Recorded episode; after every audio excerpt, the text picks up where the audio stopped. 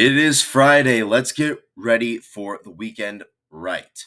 I actually slipped up the first time I recorded that, so that little tongue twister I had to redo a couple times. Couple notes I want to get out of the way before we really get into the episode. I made a mistake yesterday. I said that it was good for Shohei Ohtani to stay with the Angels and it would be cool to see them start buying. That was a lie. I realized that after a doubleheader with my Detroit Tigers, where he threw a complete game, giving up one hit in game one that we got blown out in, and then in game two decided to hit not one but two home runs in another game we got blown out in. I don't like it anymore, and it's not fun. It's only fun when he beats other teams and not hurt my feelings. Um, second note, um, I am recording while a thunderstorm is happening. So if you hear anything cool, um, I'm trying to keep it as quiet as possible, but there are no guarantees that a big, uh, loud rumble could happen at any time. So keep your ears out for that. See if you can find that if it happens at all during the episode.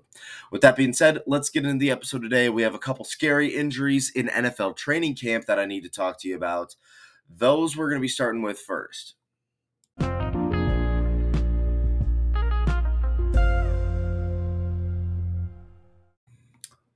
If you did not see it yesterday all over ESPN, Joe Burrow, the Bengals superstar quarterback, was carted off the field yesterday with a calf injury.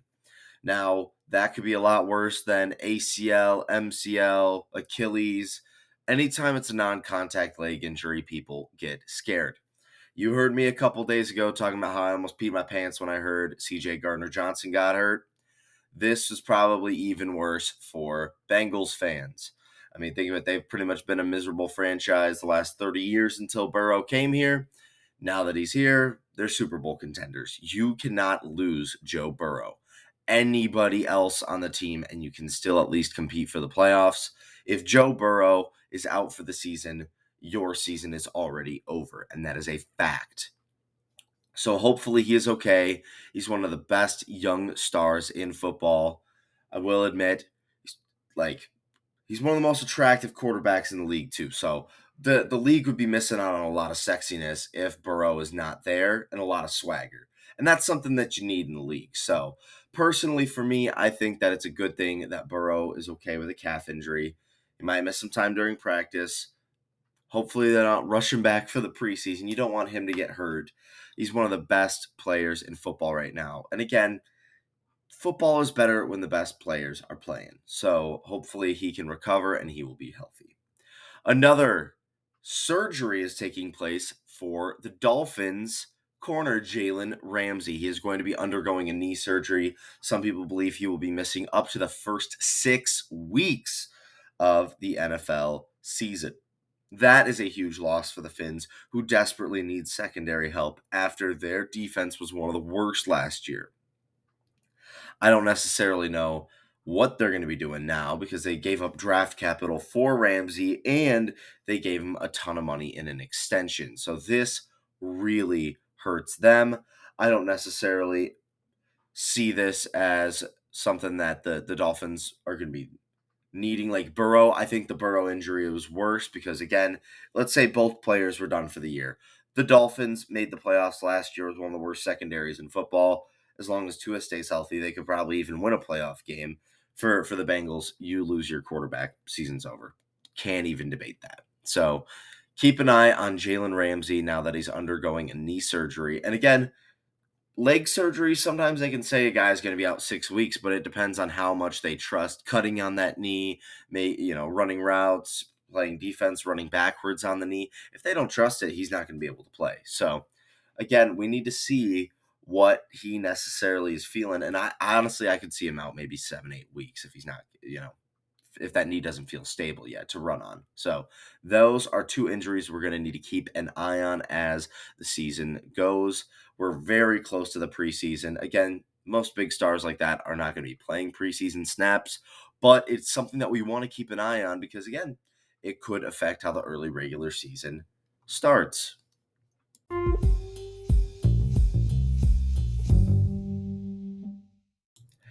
I recently saw a list from ESPN about 10 players and coaches that had the most pressure next year. One of those players that I thought deserved to be on the list but wasn't was actually Dak Prescott. Prescott had a very rough season that started with injury and finished with him being a turnover machine.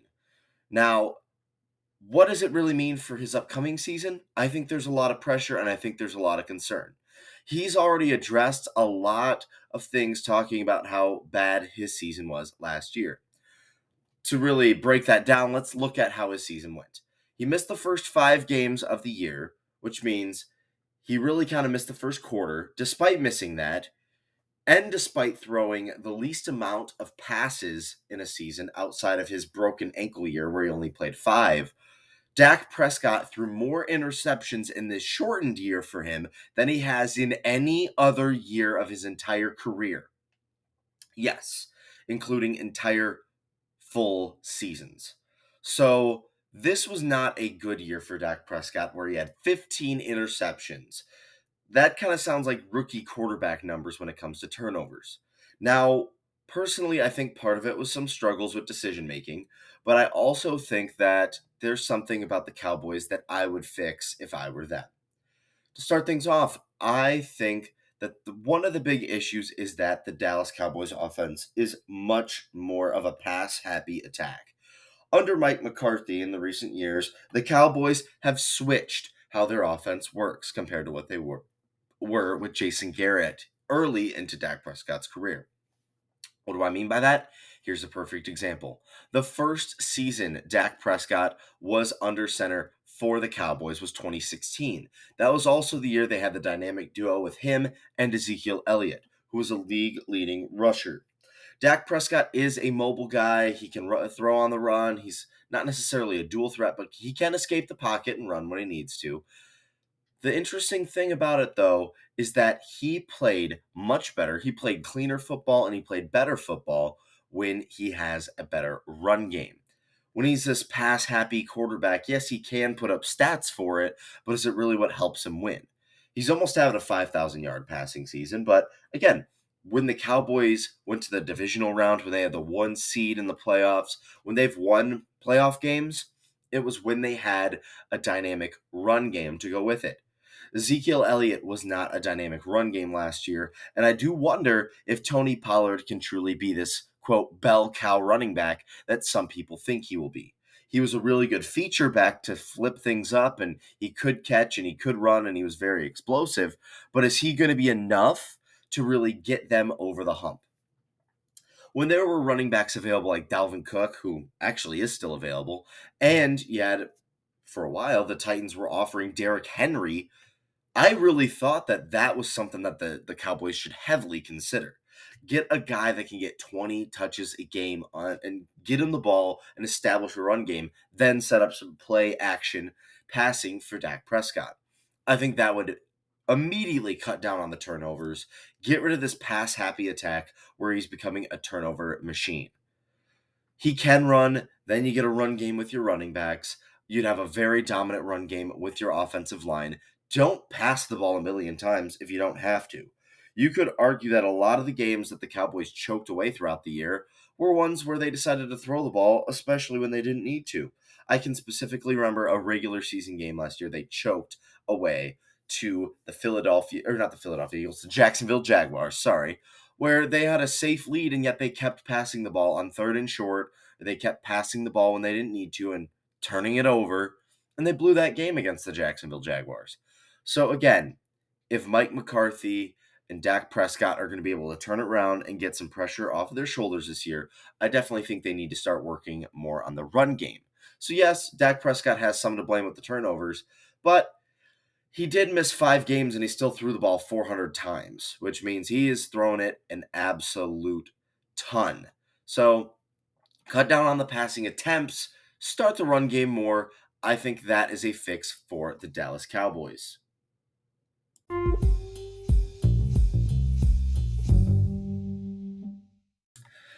Now I have a game for you today, and that is going to be the confusing world of conference realignment in college football specifically. Yes, there are teams moving all over the place. Rivalries are reborn, rivalries die. Conferences are confusing. We have super conferences, and then we have ones that I don't think I'd ever watch play again. So I'm gonna really try and fix and share with you how the realignment is going for all of these conferences and what it truly is meaning. To start things off, uh, you might even hear me saying ones that we already know about, but you know, for those sleeping under a rock, I really want you to kind of know what's happening. So when I say like, isn't that crazy that USC and Ohio State, you know, went to overtime in the Big Ten championship, and people are like, "What the hell are you talking about? What are you talking about?" I will say, "Hey, well, they they are in the Big Ten now. It is 2024, so they are playing for a Big Ten title." So, speaking of that, with the Big Ten, yes, in 2024.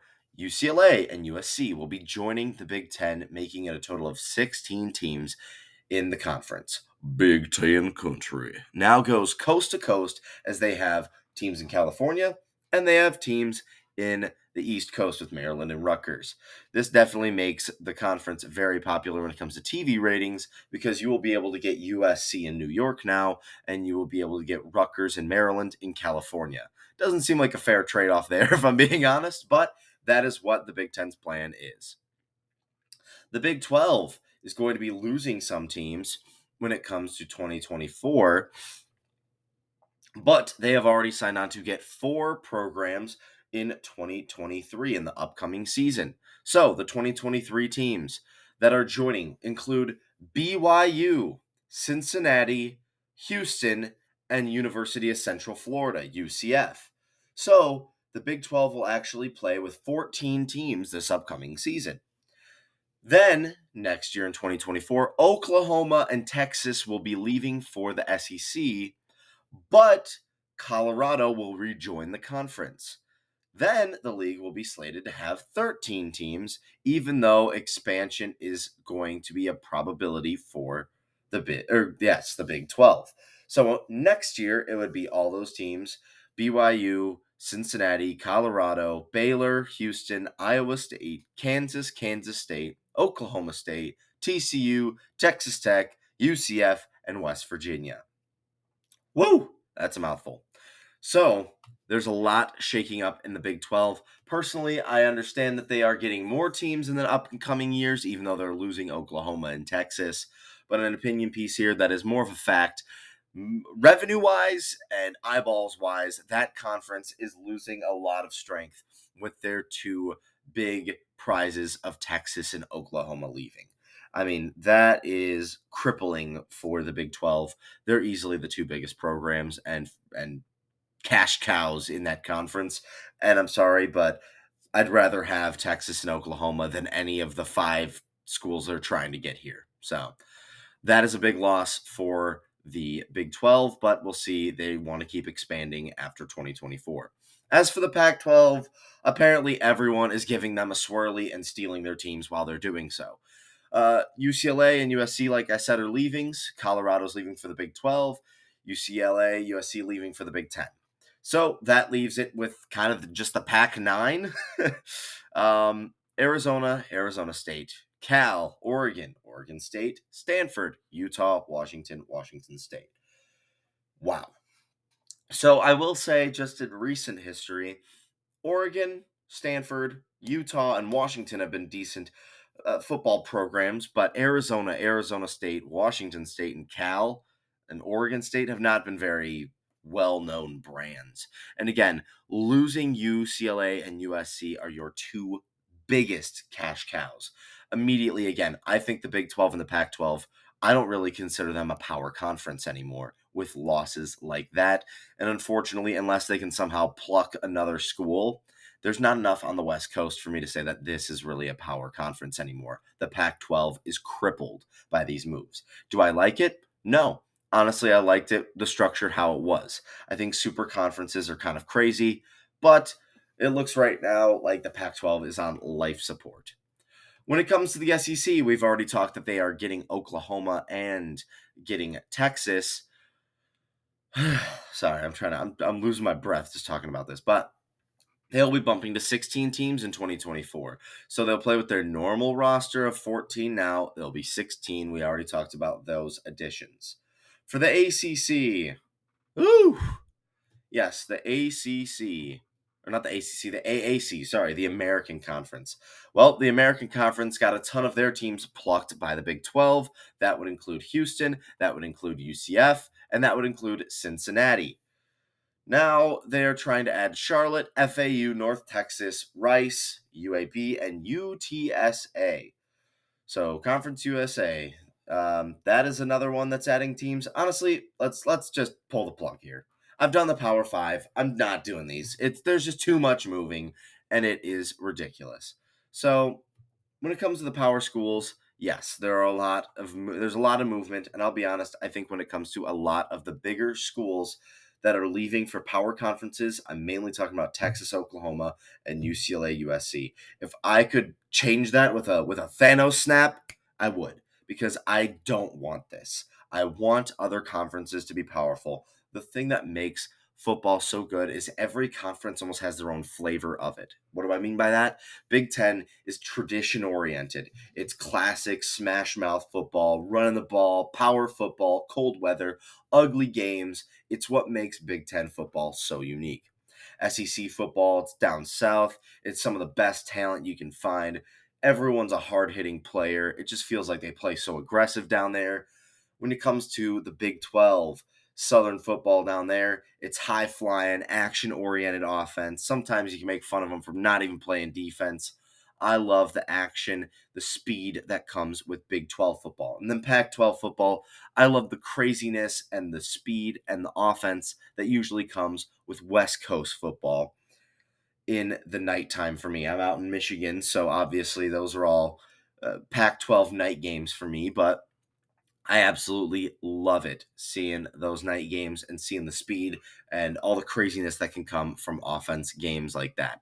ACC is its own thing with coastal games as well. I see they're kind of like a mix between the Big Ten and the SEC sometimes. All of these conferences, if they fall apart, it's just kind of losing something that made the conferences special, which was kind of their own unique thing.